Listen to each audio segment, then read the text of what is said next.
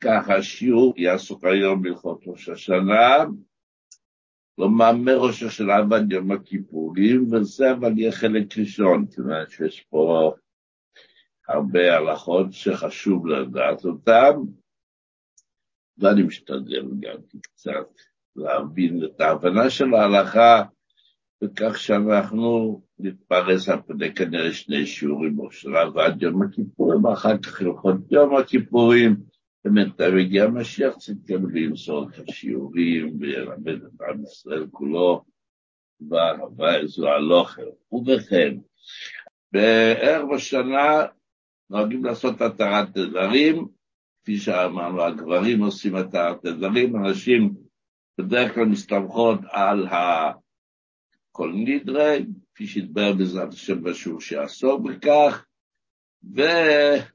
ויש כאלה שעושות את הבעל לשליח, זה עובד, כן, זה עובד, אם האישה אומרת אבל שהיא השליח שלה, והבא אומר שאני עושה עכשיו את הרטן בשבילי, בשביל מי ששלחו אותי, הוא לא צריך להגיד שזאת אשתו, אז גם כבר הוא צריך להגיד את זה. ובתת הדברים הזה בעצם הוא מבקש להודיע שכל הדברים שהוא עשה במהלך השנה, שאפשר להתיר אותם בצורה הזאת, שאני לא מפרט את כל הדברים, לא כל התנאים שצריך, אז שתראו לי עכשיו, וזה לא, בעצם לא כל כך עובד, זה רק הנדרים מאוד מאוד uh, זוטרים, והעיקר שהוא מפנה ואומר שכל מה שאני במהלך השנה יעשה בצורה של נדר, אני אשכח להגיד בלי נדר, ואני אעשה הנהגה טובה שלוש פעמים, כתוב שעושים הנהגה טובה שלוש פעמים ולא אומרים בלי נדר, אז זה הופך להיות כאילו לנדר. אז מה צריך לעשות? להגיד בלי נדר, אבל לא תמיד זוכרים. אז אני מתנה מעכשיו שאם אני אשכח ולא אגיד בלי נדר, אני מעכשיו מתנה שאני מבטל אותם. אז כתוב שם בשולחן ערוך שבכל זאת כדאי לעשות התרה של ממש כאשר קורה מקרה כזה, ויותר נכון תמיד להגיד בלי נדר כאשר הולכים לעשות דבר שכזה, אבל אם בכל זאת הבטחנו למשל אה, משהו שההבטחה הזאת יוצרת מצב של נדר, ידוע שאם אדם מבטיח לעשות דבר טוב עבור מישהו אחר, זה הופך להיות למעין נדר, אז הדברים האלה עוזרים שכדי לא ייכשל בעוון נדרים. זה בנוגע לעניין של התרת נדרים. ו... כן. עכשיו אנחנו שנייה נצטרך לחכות, כיוון ששמעתי המחשב משום מה הפסיק לפעול, מה שתתחיל עוד הפעם, ואנחנו מדברים עכשיו על ערב ראש השנה, אנחנו מליל ראש השנה ואילך אומרים בתפילות כל מיני הוספות ויש שינויים. אז אנחנו נתייחס כבר גם כן דברים שבמשך הסרט עם התשובה, החל מההוספות שאומרים, אה, זוכרנו לחיים ולחופץ בחיים, וכיוצא בזה מהדברים שאומרים כתוספת החל מלראש השנה, אם אדם שכח ושגה ולא אמר את הדברים הללו כפי שצריך לומר אותם, התוספות האלה לא מעכבות. אז אם האדם נמצא בתוך הברכה הזאת ולא עמד שם השם, עוד לא אמר ברוך השם מגן אברהם, אתה יכול לחזור ולומר זוכר לך, אני יכול להגיד לך כל מה שמוסיפים שם.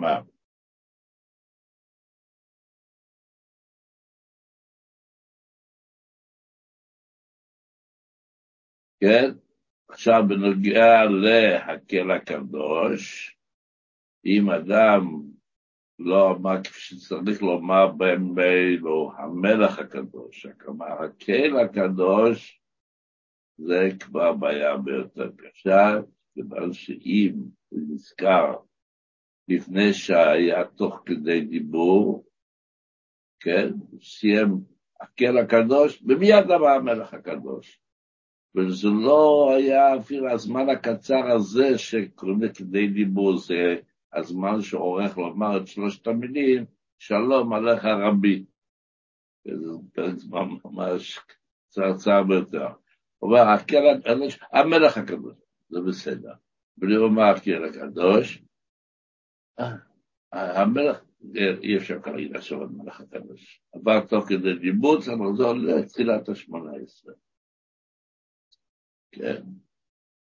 בנוגע למלך המשפט, הרי גם כן בעשרת ימי תשובה, בברכת הושיבה שופטינו כבראשונה, מסיימים המלך המשפט ולא מלך אוהב צדקה ומשפט כמו כל השנה.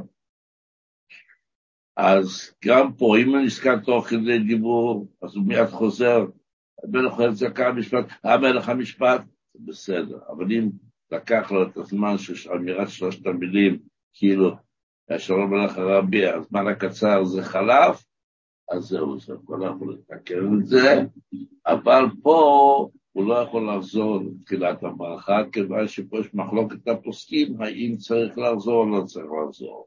מדוע פה יש מחלוקת הפוסקים? כיוון שבכל זאת אנחנו אומרים גם כל השנה את המילה מלך, נכון? מלך אוהב צדקה ומשפט, הזכרנו את זה על מלכות.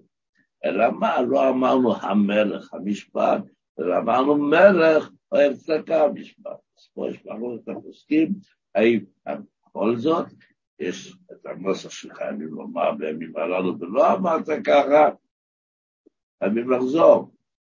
השנייה אומרת לא, אמרתי אבל את המילה מלך. אז אתה מסתכל כמו זקי בשולחן ערוך, וככה זה דעת הפוסקים בדרך כלל, שהאדם הזה לא יכול לחזור, אבל צריך לסיים את כל השמונה עשרה עד הסוף, אבל כיוון שייתכן שלא יצא ידי חובה, שיתפלל עוד הפעם שמונה עשרה בתור תפילת נדבה. למרות שאנחנו לא עושים תפילות נדבה, כיוון שכתוב בפוסקים שהלוואי שנכוון כמו סרט בברכה הקודמת, ובתפילת הנדבה חייבים לכוון ממש בצורה מאוד מאוד ברורה ורצינית, אבל כיוון שפה האדם הזה עושה את התפילת נדבה, לא בגלל שאני רוצה להיות נחמד כזה וכאילו לתת נדבות לקדוש ברוך הוא, שאז אומרים לי תודה, תודה, היה לנו מספיק המחשבות שלך ששוטטו בשמונה עשרה המקורי, אל תיתן נדבות. אבל פה פשוט השולחן ערוך אומר לנו שנוצא תפילת נדבה, אז אנחנו מוגנים יותר, וגם כן בתפילת נדבה כתוב מי שרוצה לעשות תפילת נדבה, כאמור לא לעשות את זה, אבל מי שבכל זאת רוצה לעשות תפילת נדבה צריך להוסיף משהו בתפילה מעבר לנוסח המקורי, גם פה לא צריך לעשות את זה, שוב מאותה סיבה, כיוון שאנחנו עושים את זה בגלל שהתורה ציוותה עלינו שככה נעשה תפילת נדבה, אז לכן זה שונה. עכשיו, ב... אז זה, זה בנוגע למלאכת צעקה משפט ולקדוש המלך הקדוש. עכשיו אנחנו מתקדמים עוד בעניין תפילת ראש השנה, אז uh, בהדלקת, בתפילות ובקדיש אומרים עושה השלום במרומה. כשאנחנו מסיימים את שמונה עשרה, נכון, פשוט עושה שלום. במרומיו, יעשה שלום עלינו, נטייה הימין עושה שלום במרומיו, הוא יעשה שלום עלינו, מערכת ישראל, בתשובה, החל מליל ראש השנה, אנחנו אומרים עושה השלום במרומיו, כן? וככה גם, ככה גם אנחנו עושים ב... מי שצריך להגיד קדיש, מה בנוגע לסיום ברכת המזון, גם שם אומרים, מגדיל או מגדול ישון, מלכו שחט למשלחו יעשה שלום בנבקוס. אז אנחנו עושה שלום ממרומיו, בסוף ברכת המזון לא משנים, לא בנושא השלום ממרומיו, ברכת המזון אומרים כרגיל. ככה השאלה שנשאלה, והרבי ככה כותב, שבברכת המזון אומרים כרגיל עושה שלום ממרומיו. והדלקת הנרות. הברכה שבאיש, שהחמישה אנשים, הבנות שמדליקות נרות, גבר שמדליק נרות במידה והוא מדליק, וכפי שנפסק בהלכה שיש מצבים שהגבר צריך להדליק כשהאישה איננה וכיוצא בזה, אז הנוסח של הברכה בדרך כלל בימים טובים זה שקידשה למצוותיו להדליק נר של יום טוב, נכון? אבל בראש השנה נוסח אדמו"ר הזקן להגיד אשר קידשה למצוותיו להדליק נר של יום הזיכרון, לא של יום טוב, רק של יום הזיכרון. בעולם הרחב לא נהוג ככה, אבל ככה המנהג לפי אדמו"ר הזקן לברך, להדליק נש יום הזיכרון. והרבי כותב שלמרות שהיו קושיות בדבר, וגדולי התקופה, גדולי הגדולי ישראל באותם התקופות, גם היה שהתווכחו עם אבי ומראה ברשע בנושא הזה, אבל הרב אמר לו שכן הוא מעשה רב במנהג בית הרב. כן, יש כלל שכשיש דקות הלכתיות, יש מושג שקוראים לו מייסה רב. כלומר, אם ידוע שגדולי ישראל נהגו ככה הלכה למעשה, המעשה שעשו ככה הוא רב, הוא גדול מאוד ומכריע את ההלכה. והרבי שככה, הרבי אמר לו, הרבי הקודם, עכשיו, שמייסה רב, ומנהג בייס הרב, שזה הנוסח שהשאלת גם הזיכרון, וכמובן שהחיינו כמו בכל פעם שמדליקים נרות ביום טוב. אמ, בלילה השני של השנה יש שינויים בעניין השחיינו, איך אומרים וכולי, עם הפגיעה החדש, זה יתבהר להלן בעזרת השם. אנחנו עכשיו מדברים כללית. אה, שאלה, מדוע לא מזכירים ראש חודש? ראש השנה זה ראש חודש, בכל ראש חודש אנחנו מזכירים, יש תפילת מוסף, ש... ואנחנו אומרים שראש החודש הזה, וחודש, כל מה שמשתמע מכך, להזכיר את ראש חודש, להזכיר את הקורבן של ראש חודש, בראשי חודש שכן תקריבו של השם וכו' וכו', אז מה קורה, למה אנחנו פתאום מעלימים פה את הראש חודש, זה ראש השנה, נכון, זה גם ראש השנה, אבל זה סוף כל סוף ראש חודש תשרה. בשולחן ערוך שזה כדי לבלבל את השטן, שלא ידע כאילו מה אנחנו היום ראש השנה ולא יקטרג עליהם. יש שיחה מאוד מעניינת של הרבי, מה זאת אומרת לבלבל את השטן, כאילו קוראים לו מטומטם, קוראים לו דקלוגינקה, קוראים לו כל השנה, זה החכם המתחכם שמצליח להפיל אותנו, לא עלינו, בכל מיני מצבים. למרות שאנחנו נורא חכמים, פתאום אנחנו נהיה כעת טיפש שלא יודע שבו שנה, לא רואה ולא יודע את כל מה שאנחנו עושים פה ואיך אנחנו נראים וכולו וכולו. אז יש לנו שיחה זה עכשיו, אבל זאת ההלכה וזה הטעם שאנחנו לא מסכימים במפורש, אבל מזכירים את זה אבל לא מפורש, כיוון שיש מילים בתפילה שהם בעצם כוללים את העניין של ראש השנה בצורה של רמז. כן? אומרים באחד הדברים שאומרים שם בתפילה, ביום שמחתכם ובמועדיכם, אחד הפסוקים שם בארכיון זיכרונות שופרות, מתחילת המוסף, אחד הפסוקים זה שנאמר ביום שמחתכם מועדיכם ובראשי חודשיכם, תקריבו, והיה לכם זיכרון לפני השם אלוקיכם. כלומר, אנחנו מזכירים את הראש חודש בתוך פסוק וכולי. עכשיו, אם אנחנו מדברים על התפילות של השנה, לא ניכנס לכל התפילות, רק נאמר דבר שלא נמצא בתוך הסידור ולא בכל המחזורים, במחזורי חב"ד הכניסו את זה בפנים, תהילים. כל מי שיש לו מחזור בנוסח הגבורה זקן בנוסח חב"ד, יודע שבסוף כרוך בתוך, ה... בתוך המחזור שלו ספר תהילים. מה קרה פתאום?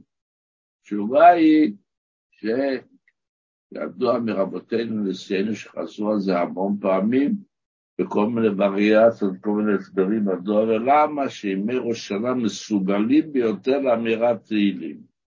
כן? ככה נתערב בין פרק לפרק, בין שיש עכשיו הפסקה למשהו, מיד אומר תהילים, וככה נוהגים שאומרים תהילים, בין ולפני ואחרי ובבוקר ואחרי צהריים ומתי שיש זמן פנוי, מרבים באמירת פסוקי תהילים, ושזה אמרות וסיפורים מאוד מאוד מדהימים בעניין הזה, כמה הדבר חשוב. בלילה הראשון של השנה נוהגים שמברכים משתרעו לשנה טובה, תיכתב ותכתב. כן, אחרי התפילה, ניגשים אחד לשני בבית הכנסת, תרצה ותיכוסם, לשם ותצא תיקוסם ותיכוסם, שנה טובה תיכתב ותכתב וכולי. בסידור אדמר זה כן אין נוסח מיוחד לרבים, תיכתבו ותיכתבו כפי שזה נהוג כתוב בסידורים אחרים. אין נוסח מיוחד לנשים תיכתבי ותיכתבי, אבל ובאמת שנים זה כאילו המושג כזה, שאנחנו אומרים לכולם, שעוד לא לקרוא לזה רוסם, ככה זה, ככה נוסח וככה הקדוש ברוך הוא מקשיב לנו.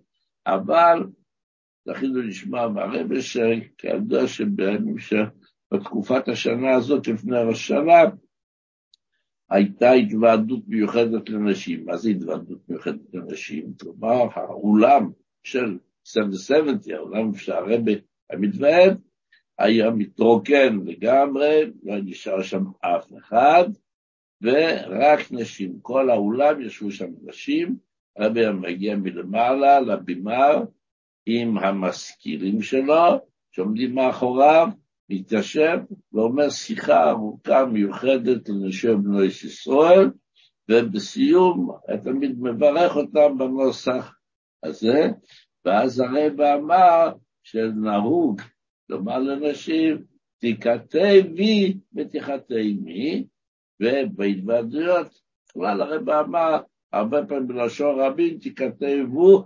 ותיכתמו, ככה שלמרות שזה לא מופיע מפורש בסידור ובמחזור של מור הזקן, למעשה אכן אומר לנשים, אומרים תיכתב ותיכתמי, או כשמדובר יותר מאישה אחת, יותר מילדה, תיכתמו ותיכתמו. השנה, על ראש השנה בשבת, אז יש שולם עליכם, ומירות השבת, אז מנהגנו לומר שלום עליכם אה, עד קידוש, עד לקידוש לומר את זה בלחש. יש טעמים מדוע, כי זה מחלוקת בשיטות שונות, אז אומרים את זה, קוראים את זה בלחש. הקופונים, אה, בנגע למזוהר זמה בשבוכים, אז היה איזה דיבורים, האם אומרים או לא אומרים, אז, אה, אז למרות שהרב בכל השנה כן אמר את זה בסודות הללו בבית הרב הרייס, שאמרו את הרב, היה יושב שם בסעודות החג, אז לא היה אומר זרע בשבילו. טוב, שכן יאמר שזאת תהיה הבעיה. על כל פנים, ביום שני של ראש שנה, אנחנו עכשיו מגיעים לנושא הזה, ספק אם לברך שהחיינו, כן? כיוון שנחשב לקדושה אחת. כשבחוץ לארץ עושים יום בהם יום טב, אז היום השני עושים אותו רק בגלל ספק, ספק יום, בגלל כשמובא בהלכה ובגמרא ובכל זה, מדוע בחוץ לארץ נוצר מצב של ספק וצריכים להחזיק יומיים יום טב. אבל אז היום השני זה רק מצד ספק, העיקר הוא היום הראשון. אבל כאשר מדובר בראש השנה, אז לא ניכנס להסבר מדוע ולמה באריכות, כפי שבשולחן ערוך זה מבואר באריכות, אבל נגיע למסקנה שיש מה שנקרא קדושה אחת היא. כאילו שני הימים, כאילו יום אחד של 48 שעות, במידה מסוימת, כן? אז לכן, כיוון שכך, אז, אה, אז שהחיינו מברכים כשמגיע הדבר החדש, היום תן. אז ביום הראשון, כמובן שמברכים שהחיינו. מה בנוגע ליום השני? בחוץ לארץ אומרים שהחיינו בשתי הימים. מה זה משנה? כיוון שהיום השני הוא ספק, שאולי זה היום תן, זה אומרים שהחיינו. אבל פה שזה קדושה אחת, אז השחיינו הראשון שעשינו בליל ראש השנה, אבל הדלקת נרות, או קידוש כפי שאומרים שחיינו, אז זה שריון צריך להספיק על כל ה-48 שעות, זה קדושה אחת. מצד שני, זה בכל זאת שתיים, כי זה בגלל מה שנקרא ספק האם לברך שהחיינו או לא, אז אנחנו לכתחילה משתדלים לגרום לכך שהשחיינו יהיה על בטוח. מה עושים? מכינים פרי חדש, שלא אכלנו ממנו השנה עדיין, כלומר, לכן לא, לא בירכנו שהחיינו. ומניחים אותה לשולחן, בשעת האישה, בשעת הדלקת הנרות, כאשר מברכת שהחיינו, היא מביטה, מסתכלת על הפרי, ומכוונת גם על הפרי, אני מדגיש את המילה גם. למה אני מדגיש אותו? מכיוון שמאיר הגאון, פוסק הדור האחרון, רב שלמה זלמן רבר, זכר צדיק לברכה, הוא מאיר ההנחה מאוד צודקת. הוא אומר, אם אדם מתכוון על הפרי, ושוכח בעצם שהעיקר זה על, ה... על היונטם, זה כאילו שאדם באמצע קידוש יברך שהחיינו על הבגד החדש שהוא קנה, כן? שהחיינו בגדים חדשים חשובים, אז זה נחשב להפסק. באמצע קידוש אתה מפסיק ועושה ברכות אחרות, זו ברכה שלא שייכת לקידוש. אז לכן עיקר הכוונה צריכה להיות על קדושת היום, כי בכל פעם שבחים שהחיינו וקיבלנו והגיענו לזמן הזה. וגם על הפרי החדש. כן? המלכים שחיינו, זה בנוגע לתחתון, ואותו דבר אחרי כן הבעל בקידוש, גם כן עושה את אותו דבר, שהבעל מקדש, אז בקידוש כשהוא מגיע לשחיינו, הוא מביט על הפרי החדש שמונח על השולחן ומכוון גם על הפרי החדש. אם אין לנו שום פרי חדש ויש איזשהו בגד חדש שאנחנו יכולים לחדש אותה בהזדמנות הזאת, אפשר לעשות את זה גם ככה, אבל בדרך כלל מסתדרים פרי חדש.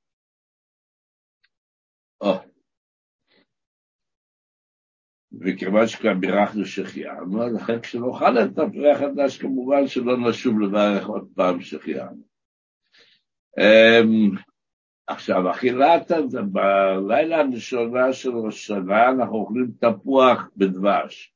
עוד לא תתכנס לספר בדיוק איך זה, אבל צריך לדעת ככה, שאכילת התפוח בלילה הראשון, אוכלים אותו אחרי אכילת פרוסת המוציא בדבש. כלומר, עשינו חידוש, הולכים לעשות נטילת ידיים, אומרים המויצי, לכן משנה, טובלים את הפרוסה בדבש, וכפי שענוג זה שלוש טבילות בדבש, כן?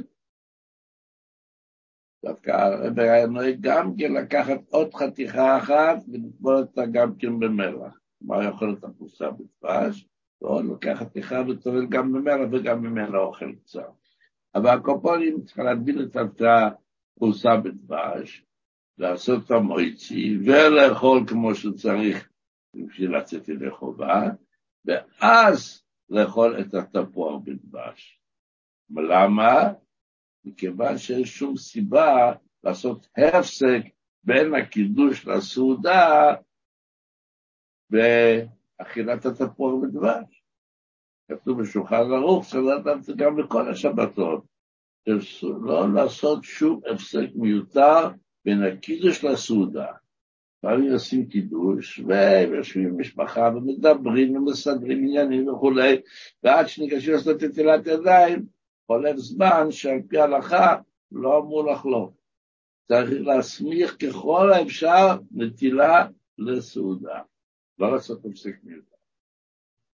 כל פנים בענייננו, לעשות קידוש, ואחרי קידוש להתקשר ולאכול את התפוח ודבש, ורק אחר כך ללכת לטעון ידיים לסעודה. הפסק מיותר, למה? יש שום סיבה לעשות את זה. אז עשו נטילת ידיים, אכלו את הפרוסת המועץ בדבש, ורק אחר כך תתעסק עם מחלת התפוח מה שאין כן, אני כבר מדבר בלילה השני, שאנחנו צריכים לאכול את הפרי החדש, כן, עושים קידוש. על השולחן היה מונח הפרי החדש. איבצנו, הסתכלנו עליו וכיוונו גם עליו. אז בירכנו עכשיו שהחיינו. יש פה בעיה אחרת, לעשות הפסק בין השחיינו שבירכנו על הפרי, עכשיו ללכת כל נטילת ידיים ולאכול את המויצי ואחר כך לאכול את הפרי, ויש בעיה אחרת, הפסק גדול בין השחיינו לאכילת הפרי שעליו בירכנו שחיינו, כפי שאמרנו שבנוסף לשחיינו שאנחנו מכוונים לקידוש, אנחנו מכוונים גם על הפרי הזה. ולכן פה המנהג הוא, פה אנחנו יד אחרי קידוש מתגשמים ואוכלים את הפרי החדש, משתדלים לאכול ממנו כשיעור של ברוכה אחרינו, מברכים ברוכה אחרינו, ורק אחר כך ניגשים לסעודה. במידה ואנחנו אוכלים פחות מכשיר, שלא מברכים ברוכה אחרינו, אז כמובן שלא מברכים ברוכה. אבל משתדלים ככה מנהגנו, נגענו לבצלח משתדל לחוק ולא ברכה אחרת. ובכן, זה בנוגע לפרי החדש. שהרבה היה מקפיד לאכול פרי חדש עם ישיבת המינים, כמובן אם יש לנו פרי משבעת המינים שלא אכלנו במשך השנה, אפשר להמשך הינו, הרבה אמר לאכול שתי תאנים, והמינה קבוע. עכשיו בנוסף לתפוח בדבש, אז בלילה הראשון, בלילה הראשון נוהגים לאכול עוד כמה דברים לסימן טוב. בשולחן ערוך יש רשימה שלמה של דברים וכל מיני סוגי יראות על כל דבר, וככה פה בירושלים נהוג וגם הרבה שאימצו את מנהגים הללו ואוכלים כל מיני מינים ואומרים ירוצס מסוים על כל מין ומין יש את הירוצס שלו כפי שפרט בשולחן ערוך, מה שנהוג בעיקר הדין, וכך נהוג גם כן הנהג הרבי, שבלילה הראשון אוכלים את התפוח בדבש ואומרים את הירוצנו, כן? ובנוסף לכך הוא אוכל גם כן רימון ו...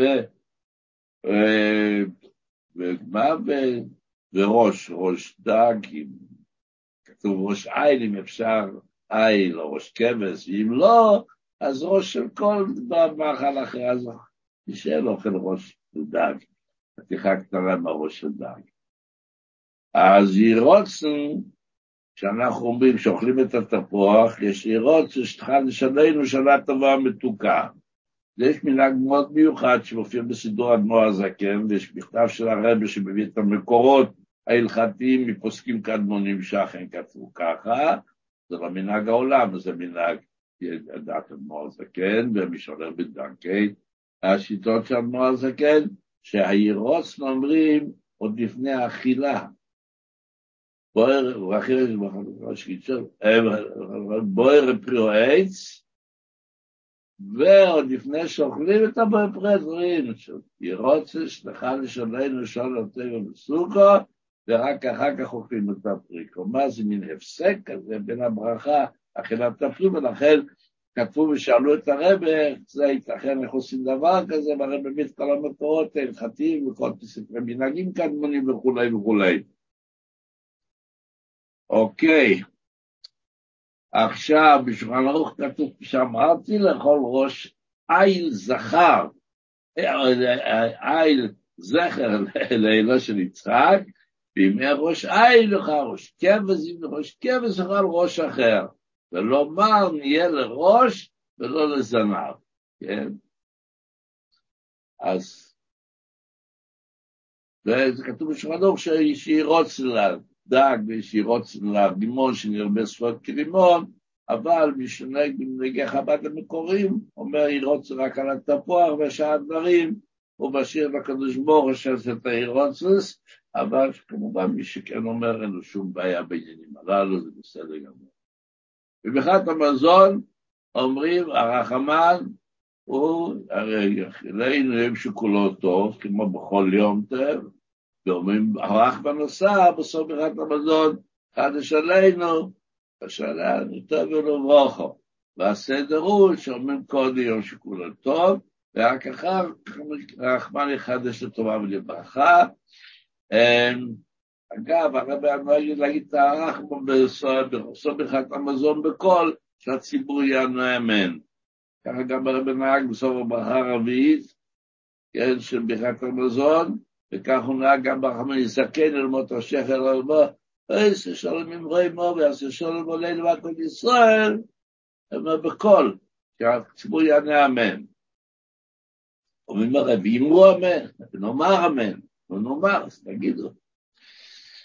אוקיי, בואו נתקדם קצת לדברים שקשורים לנוסח התפילה.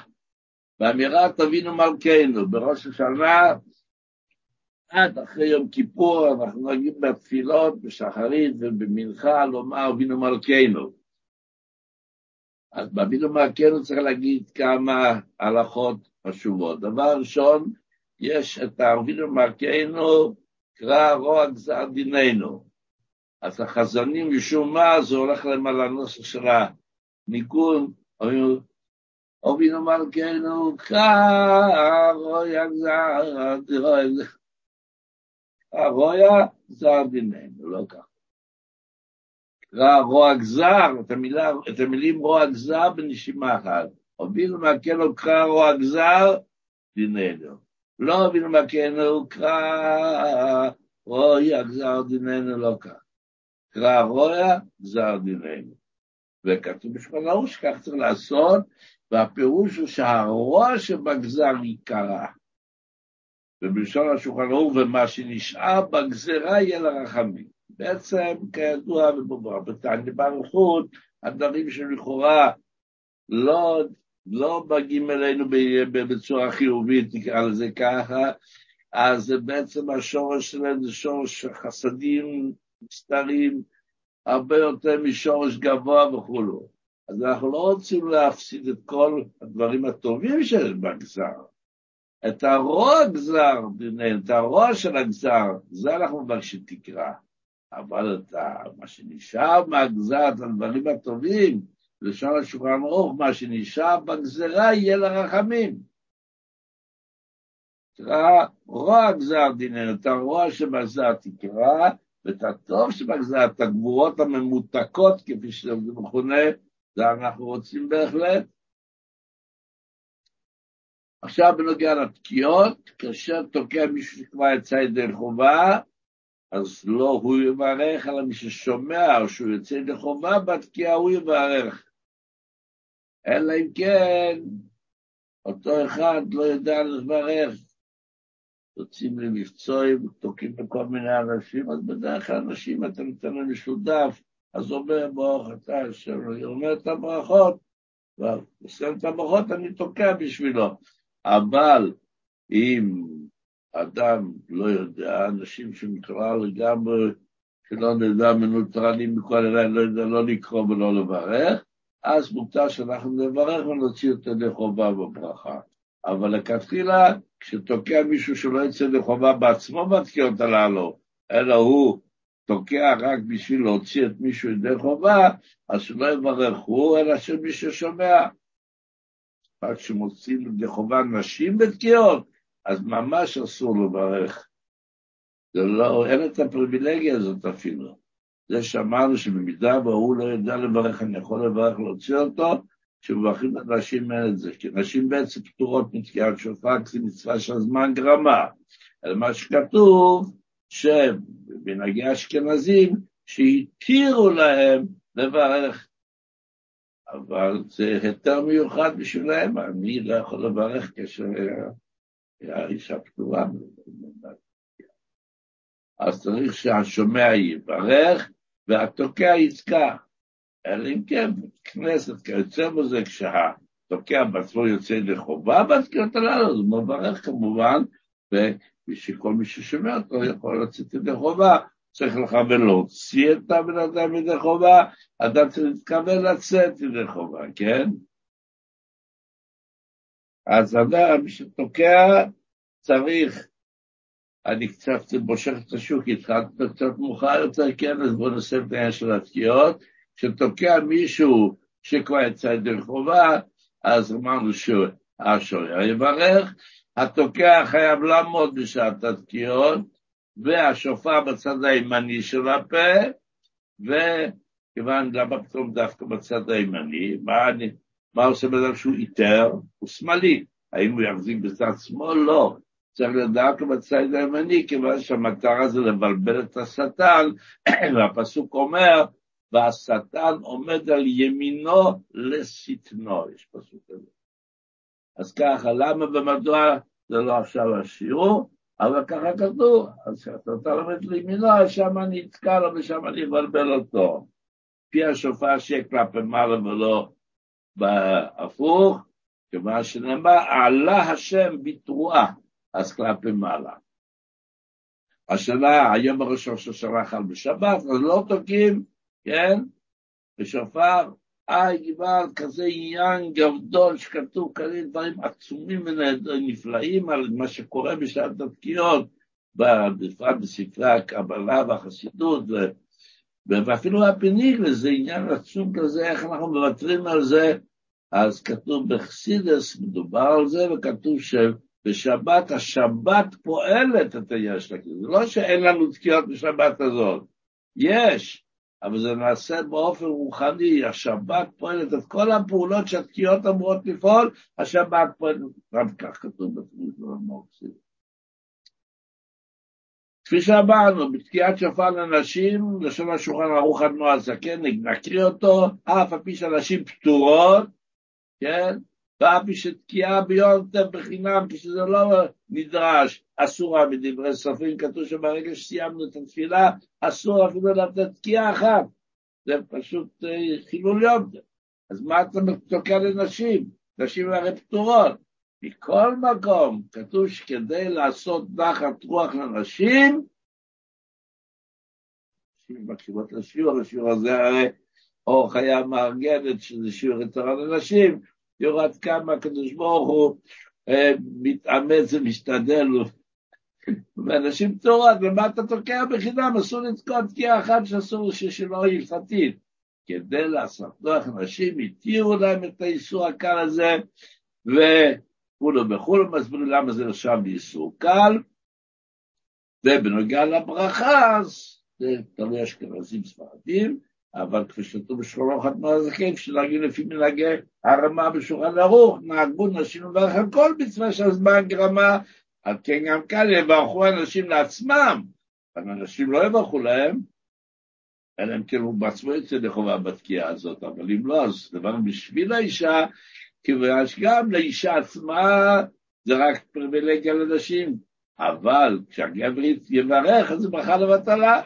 שהרי הנשים עצמם אינם חייבות בברכה הזו, שברך זה להוציא ידי חובתם בברכה הזו, אלא שלהם בעצמם הרשות בידה לברך, אבל אחר לא יברך בחינם. ולכן כתוב, בגלל שאנשים פטורות, אז לכן כתוב בשולחן ערוך, וחשוב מאוד שאנשים יפנימו, אין להביא קטנים, ילדים קטנים, שלא הגיעו לחינוך לבית הכנסת, בית התקיעות. ילד שלא הגיע לחינוך, אבל לא חייב לשמוע תקיעות, כן? אז אל תביא אותו, שלא יבלבלו את דעת השומעים. אך אנשים, ייקחו אותם אצלם בעזרת השם, שהם פטורים כמו שנתבהר. בכל אופן, כשמביאים את הילדים, הילדים שהגיעו לחינוך, צריך להקפיד לה שהילד יעבוד לידך ושישמע את התיות ולא יסתובב סתם ככה. אנחנו בעזרת השם בשיעור הבא נמשיך בלי מיני עיכובים, יהיה חלקו השני של השיעור שעסוק עוד בדיני ראש השנה, יש עוד הרבה מה לומר, ונעשית מתשובה וכפרות עד להלכות יום הכיפורים.